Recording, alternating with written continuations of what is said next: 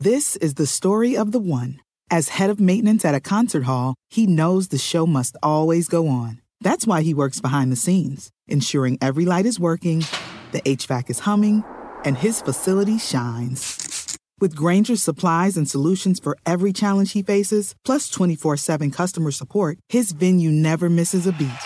Call click grainger.com or just stop by. Grainger, for the ones who get it done.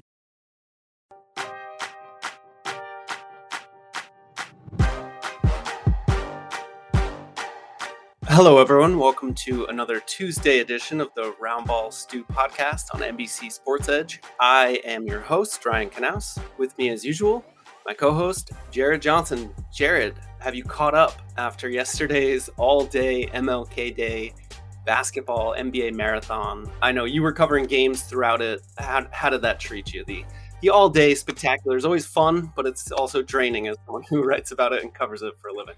It's fun. It's also draining. Uh, It's just, like yesterday was so intense. It's like I, I didn't even. I feel like I don't even know what I blurbed, like what I watched. It was just like Right. back to back. I've been there. games while news is breaking. Anyways, enough about that. I am tired, but I am ready for the podcast. Okay, very good. Well, we'll jump right into the Tuesday show as usual with Dr. A's pickups of the day.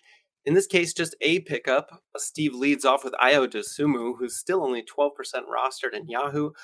I would have thought more people were streaming him yesterday, but they weren't, unfortunately for them, as Dosunmu, as Steve writes, went off for 15 points, 10 rebounds, 6 assists, 5 steals, 2 blocks, and a three pointer on 7 of 12 shooting. Yeah, it may end up being his best game of the year, but it was a monster performance. Pick him up now and ask questions later, Steve writes. He goes on to include a dozen plus other pickups, some of which we'll talk about in today's pod, some of which we won't, which is why you should head to NBC Sports Edge and get our season tools under the Edge Plus package. A reminder that covers all sports, betting, DFS, everything. So go get that. Ayo Dosunmu, this this name is tricky for me because I, I did stream him in a league, but I also had dropped him earlier this year in a 30 team league. So I would be ruined about that decision after the past couple lines because it was second straight excellent line. Except that Ayo did this without Lonzo Ball, who was out with Yep. left knee soreness, and without Alex Caruso, who might come back on Wednesday. So just a reminder that Dosunmu has this type of upside. Like I love filing away that for the future. So if Lonzo misses another game, you know who to pick up. Or you know down the road, if Chicago trades some guys or Ayo gets traded, whatever it might be, just remember that he has freaky uh, fantasy potential, especially with the steals and defensive stats. Anything else jump out at you from that? Are you did you stream Ayo anywhere, stuff like that? Oh, I wish I streamed Ayo. No, I didn't. But it's important to mention that Zach LaVine is out for at least the next week. So he's going to have his opportunities while Zach LaVine is out. I think that's more important than Lonzo or even Caruso. Oh yeah, Yeah, because he, he man, if you watch that game, it was incredible. Like he was just all over the place.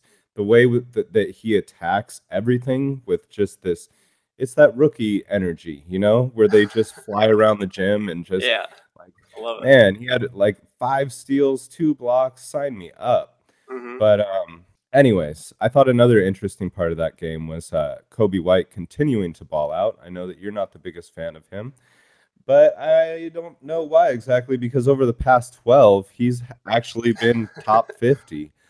Yes, that has corresponded with, I mean, it's not just Lonzo or Zach being out. This is 12 games we're talking about here.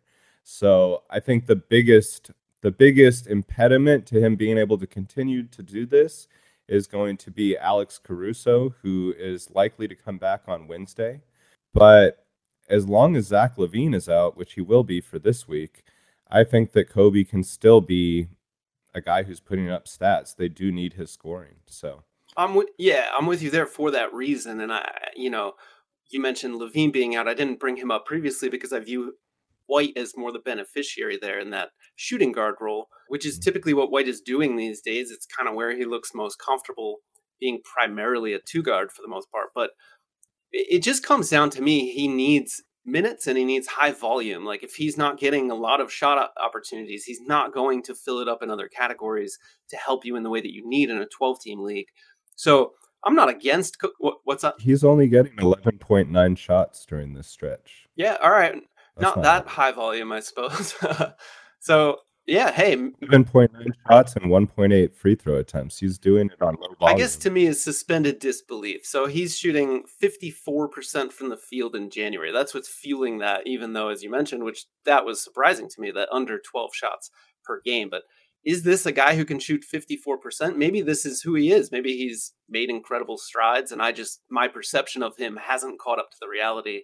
I'm willing to own that if that's the case. So yeah, if you're in j- no, I think that he just runs hot and cold, and he's hot right now. So it's it's more relevant in like head-to-head leagues than roto leagues because right in a roto league you're taking the entire cake. You're taking all you're taking the good and the bad. But in a head-to-head mm-hmm. league, you can have these guys during their hot streaks and and can them when when they start falling off. But and yet, as you said on the season, you know the, the, the hot and cold roto effect on the season, he's barely inside top 200 for nine cat.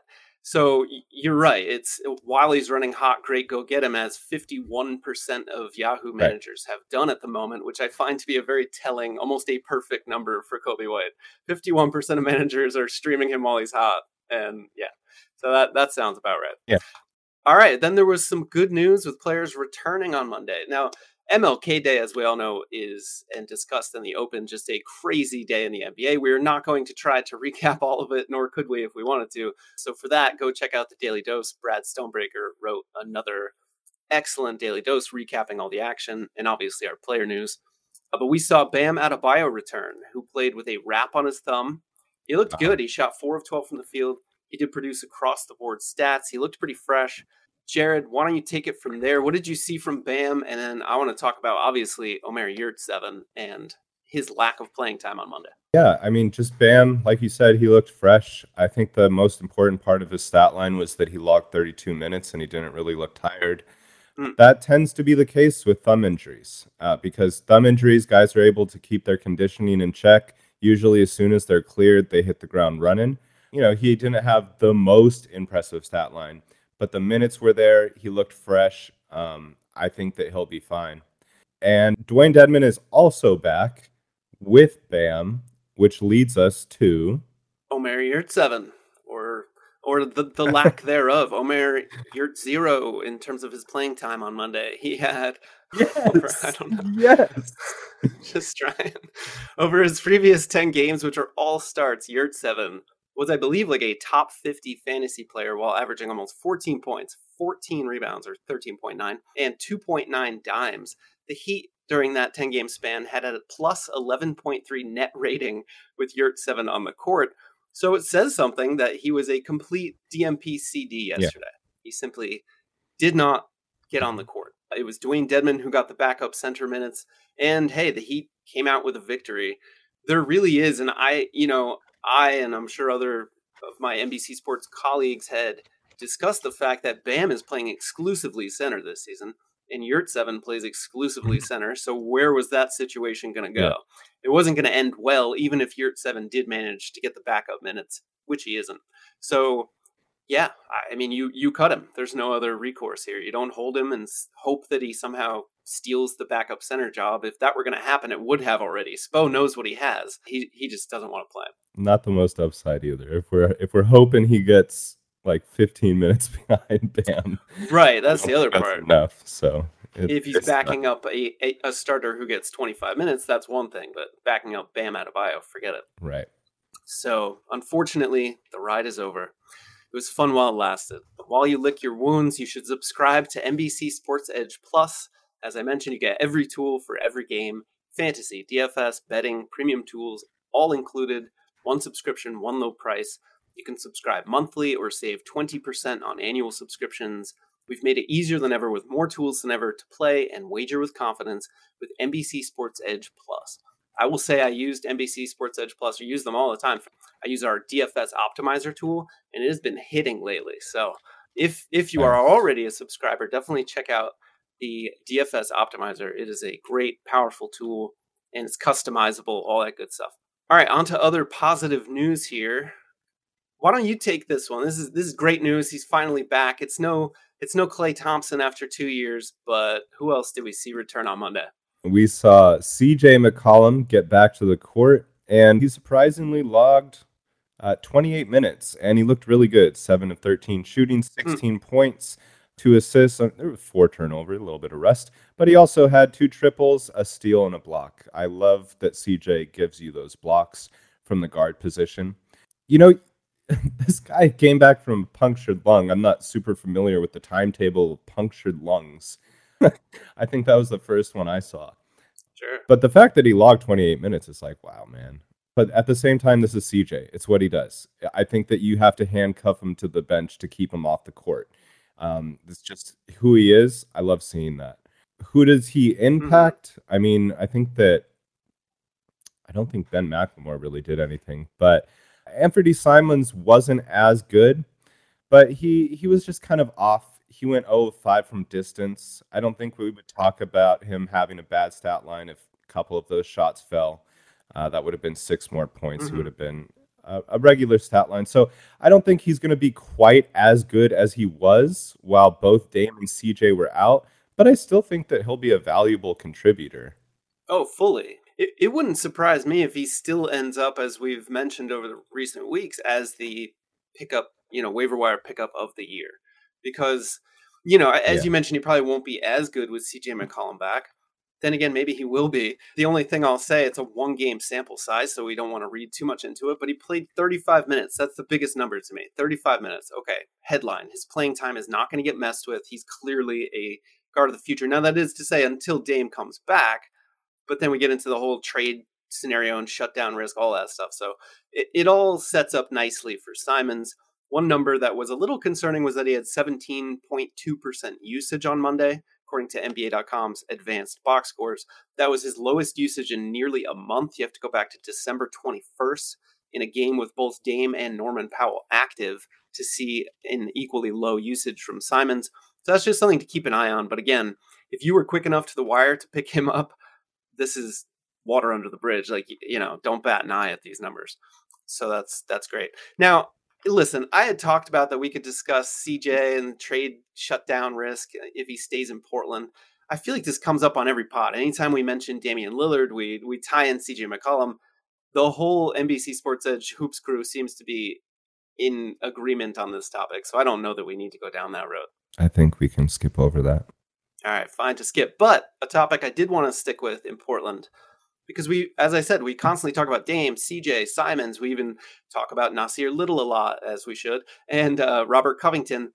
But I feel like we don't give much attention or love to Jusuf Nurkic, the Bosnian beast, who we should talk about, especially after his last two games. He's coming off Monday's enormous line of 21 points, 22 boards. I would assume that's a season high.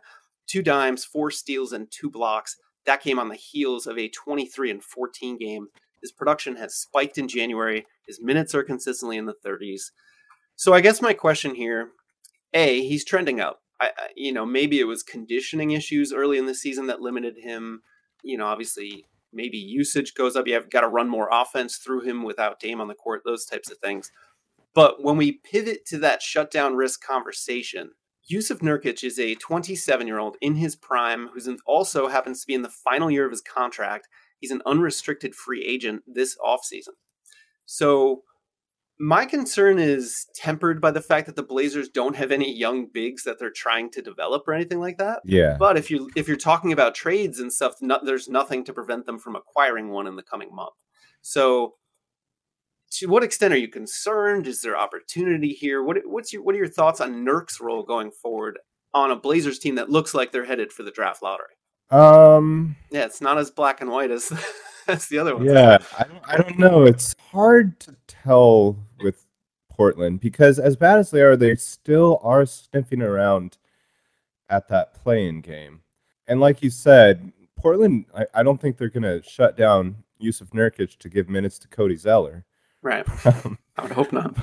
Um, I, I I don't. I just maybe he's the guy that gets traded, but I feel like he would be fine on another team.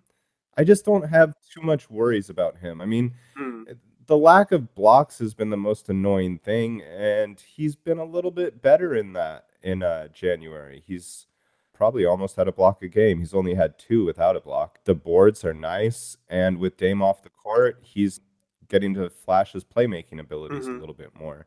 And the steals are there. Turnovers haven't been great. I don't know. I don't. I'm not too concerned with Nurkic.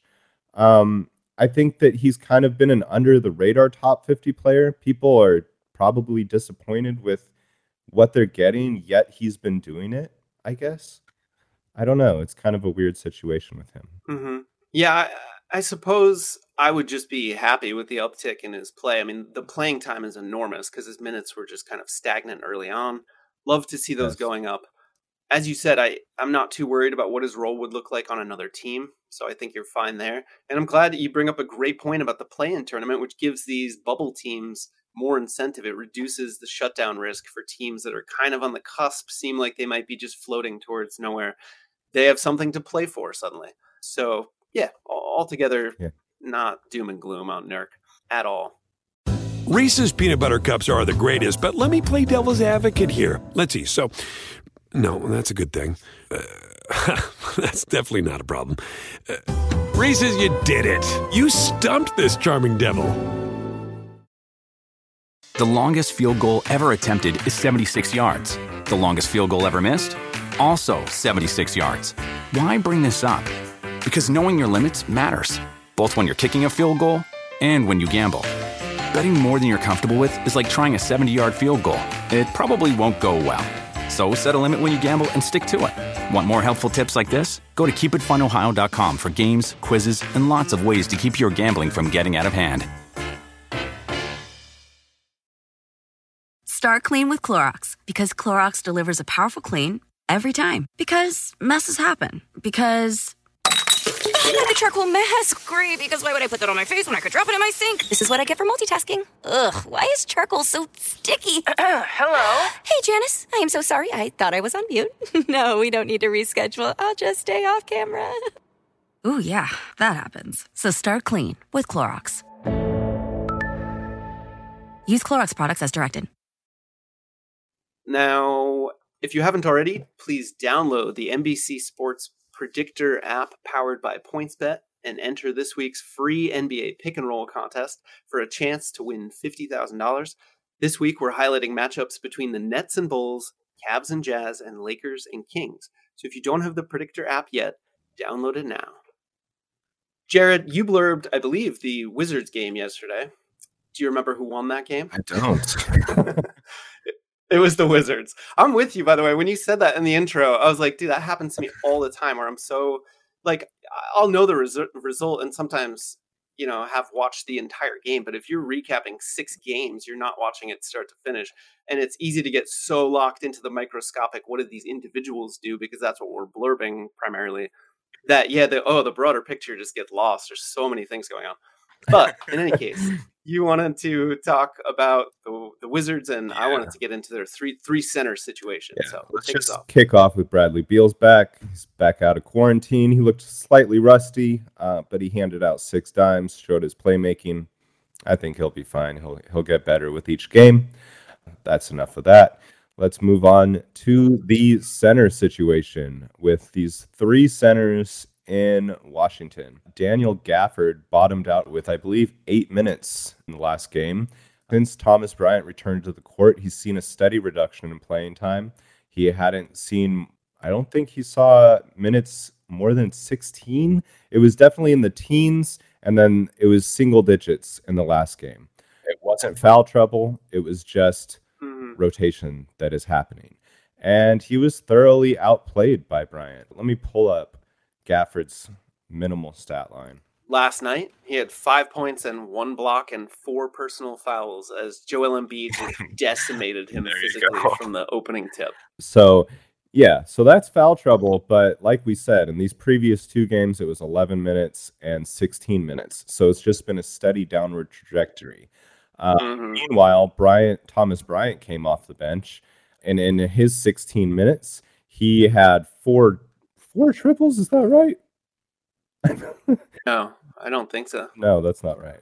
Let me pull up his stat. He was one of, he had four attempts. Four attempts, 15 points, five boards, one assist, one block, and a triple. 54% There it is. shooting. So he really outplayed Gafford, and this is kind of what we were talking about. Who takes the biggest hit when Thomas Bryant comes back? I was too low on Thomas Bryant, I believe, because he has looked pretty good in the limited minutes that I've seen him play. It just looks like it's it's the end of the road for Gafford, and we can have a little bit of a debate about Trez in a Mhm. minute. But I wanted if you have anything to say about Thomas Bryant or Gafford. you could you could foresee the Montrezl Harrell disagreement coming. Yeah, I mean Gafford. Unfortunately, you know it's not quite quite the Omer Yurtseven situation, but it may not be far off. As you mentioned, the playing time is just falling off a cliff. I did think last night the foul trouble, you know, he couldn't get out of his own way versus Embiid, so that bled into it. I may give him one more game, maybe even two if you can afford to. But here's the thing: Gafford has not been that good all season, right? Like he he's had moments, he's had those elite sparks where you go, "Oh man, this guy can block eight shots in a game!" Like, wow.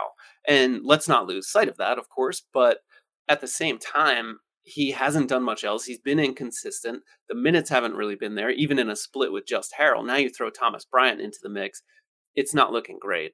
So I listen, I'm okay cutting him right now if you have to. I wouldn't let a hot free agent pass you by. And if you want to do a little ships in the night situation and drop Gafford and grab Thomas Bryant, I'm all for that too. Bryant Bryant currently rostered still only in 19% of Yahoo leagues. I think that went up like 7% yesterday. So listen, as those minutes go up, the roster rate's going to go up with it. So you have to get on now. Like if you want to get a guy who could potentially be starting for a bad team who's young enough that they still see potential. Injury risk is there, sure, but I just like his profile. I mentioned the or you mentioned the four three-point attempts last night. They, he clearly has a green light. I don't want to lose sight of the fact that he shot 43% in 10 games before getting hurt last season. Uh, he's a career 60% Mm. shooter. He's 74% from the line, which isn't disastrous for a big.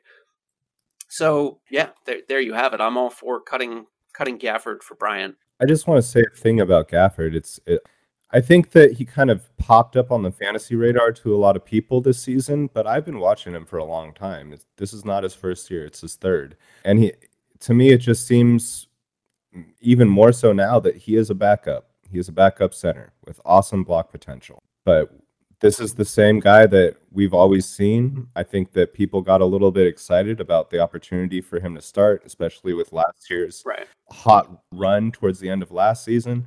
But the data tells us that he's a backup. I mean, he makes a lot of mistakes out there. That's the reason his minutes are low. And as we've seen, he's not able to consistently do it, even when given quality minutes. So just, I, I wouldn't hesitate to move on from him. Yeah, and he doesn't rebound particularly well for his position either. So there's that. But moving on to the third wheel in this rotation, the center rotation here. I know you've been a fan of Montrezl Harrell. Does this situation undermine him and to what extent? For me, I don't think it does because I think that Washington Hmm. absolutely needs what he brings to the table. He's the only center on that team who really does what he does. He can score, he's a lob threat, and he brings a lot of energy off the bench. His minutes haven't really dipped since Thomas Bryant got back. And all he really needs is minutes in the mid 20s to be a reasonable producer in fantasy hoops. Now, I'm not talking about league winning type of stuff. I'm talking about a guy that you should have on your team, a valuable contributor. He's going to give you points, boards, and the points are all dunks. So he's a field goal percentage booster. I want that on my roster. That's pretty much Mhm. it. I, I'm not terribly concerned about him falling off a cliff just because what he brings is so much different than the other two centers on this roster. He's unique. I'll give him that. The the energy is almost second to none. I, I guess my concern around him stems from you know you mentioned his field goal percentage impact, and my question is like, well, what else does he bring? Absolutely, his he's elite in field goal percentage for sure, and he brings that specific skill set to the Wizards. Absolutely, bench scoring as a pick and roll guy. We've seen in the past he can be truly devastating to teams. You know, if you have the right guard playing with him in pick and roll as a dive man, he's he's terrific. You don't really worry about him as a pick and pop player, but in any case, my concern here is the fact that he hasn't grabbed more than eight rebounds in a game since December 5th. That's five point three boards in that span. He doesn't block shots for a center. He's not going to get steals, and the playing time is the real crux because that's fine. Six boards, you know, dozen points or more with excellent field goal percentage is okay. But the minutes haven't been hurt yet, would be my concern. Is that when Bryant's playing time inevitably comes up? I mean, he played 16 minutes yesterday, and I think that's capped by, you know, on purpose by the Wizards training staff. That's going to come up. Potentially, Bryant starts. I'm just worried about Harrell being left in a situation where it's a hot hand backup center between him and Gafford, and suddenly neither of them are consistent. You know, it could be matchup based, could be who's running hot that night. But that's what I look for as like, eh, at that point, he's not going to be worth rostering. So I guess something to look for in any case, even if it it doesn't seem to be scaring you off the the Harrell roster. Yeah, I just I feel like if we're seeing the guy who's going to get hit and it's going to be Gafford. I mean, I wouldn't be surprised if he goes okay, to DNP CDs. Honestly, that's how I feel. Yeah. And like I said, Gafford does not bring what Harrell does. Harrell is very important to that second unit. Rui Hachimura is back too. Davis mm. Bertans was also a DNP CD yesterday. It, I mean, the minutes are not going away for Trez. He is an important part of this team. So that's just kind of my reasoning for not being too alarmed. All right, fair enough. I will quick note on Bertans. I did hear one of the Wizards announcers during the game said that he saw Bertans stretching but not shooting prior to this game. So even though I think he was active, he was cleared from the injury report. His left foot injury may still have been the cause for his DNP. Just just mm, for what it's annoying. worth. That's like Lamelo. I may have to tweak his player news blurb to include that fact. In any case, mm. the Raptors bigs. Let's move on to another rotation here. Chris Boucher, you wrote, has been better than not bad. He's actually been good. Uh, I would fully agree with that. I think his slow start to the season may have been due to the fact that he missed a month or over a month due to a dislocated finger just gave you know took away that precious time to no pun intended we'll, we'll get to his teammate in a second but that Ooh, that precious time to you know adjust get your you know get your feet under you that kind of thing but he's out there he's bringing energy at all times he was part of what was essentially a six man rotation last night right Champagnie how do you pronounce that i'm not positive something like that. I don't, know, I don't know. anyway, he, he got like six or nine minutes, pretty much negligible. Boucher's been getting heavy minutes off the bench.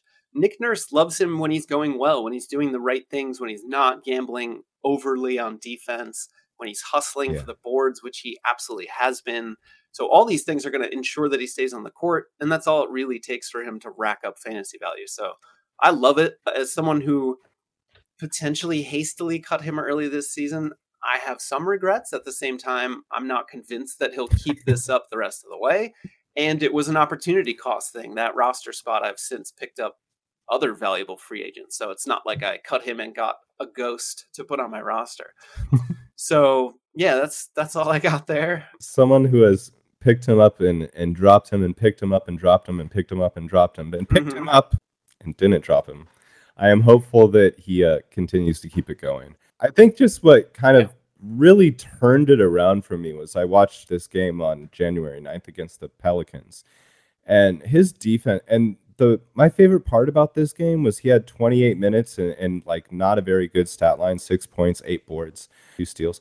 But his defense on Jonas Valanciunas in that game was incredible. Just the way that he was constantly bringing the help they just completely put the clamps on JV. He wasn't gambling, he was just in the right positions. That's what I want to see. And that's obviously what Nick Nurse wanted to see. Mm. And since that game, he's he's pretty much been in the 30s, high 30s last yeah. game.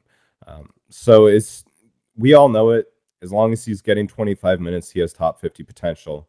And it looks like he's finally gotten back into Nick Nurse's good graces. Yeah, fingers crossed that he stays there.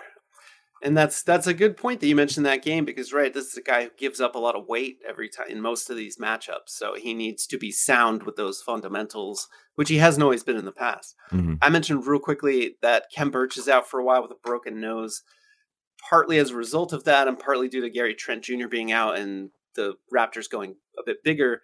We saw Precious Achiuwa starting at center on Monday he looked great. There was a point at halftime where I heard the he had ten boards, and as he grabbed it, the announcer said that he had half of his team's rebounds. And he was just all over the glass. I didn't realize he was up to 10 at that point, but just his energy and activity was so obvious.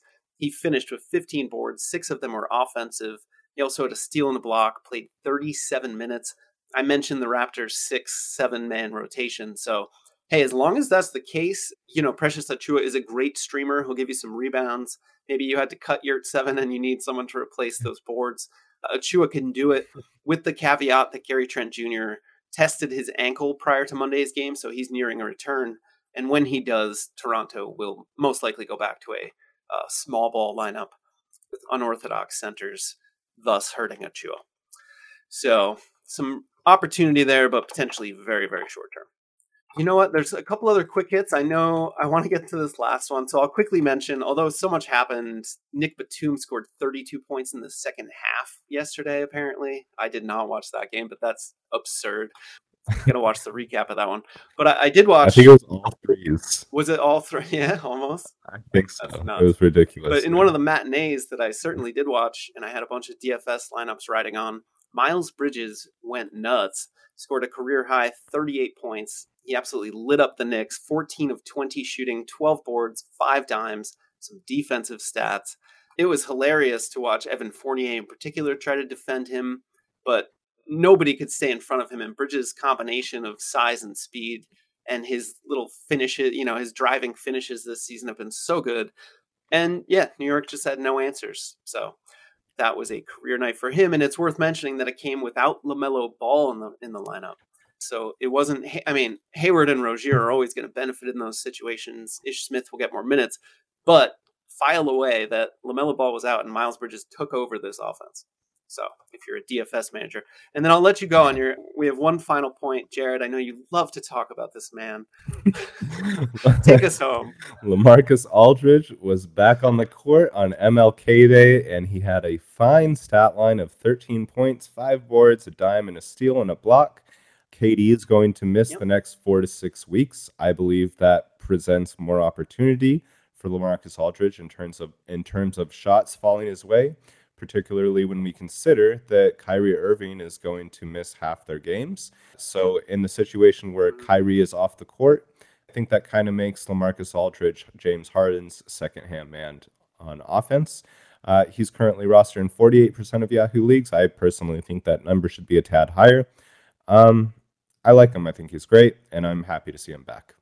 aren't we all? It, it's such a great. I mean, for a guy who retired under you know serious health risks with his heart, and to see him back and playing, I love it. I lived in Oregon when he was in his heyday with the Blazers. I absolutely loved the man. Got to see a playoff game where he was just raining endless That's awesome. mid-range jumper. Like it, it's such a unique, awesome post game. Uh, or Yeah. so yeah, uh, huge, huge fan of LMA. Love to see him back on the He court. He was incredible in Portland too. That must have been a hell of a He game. truly was. He had it was one of those magnificent uh, high scoring affairs. I think he had 42 or something in that game. Ooh, I feel like I know the game you're talking about, and it's just bringing back fond. He had a streak a streak of them in any case.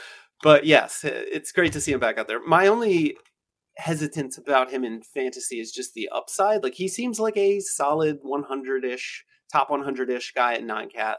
I just don't see his minutes going north of 25, which is again okay. He's going to get touches, he's going to get his efficient scoring, some boards, some defensive stats. That's all you need out of a guy like that. My concern would just be, you know, if you're keeping him and he's a top 120, top 100 guy and you're letting other free agents fly by, I don't love that approach, but yeah, if you just need, you know, maybe you're in a 14 team league, he makes all the sense in the world.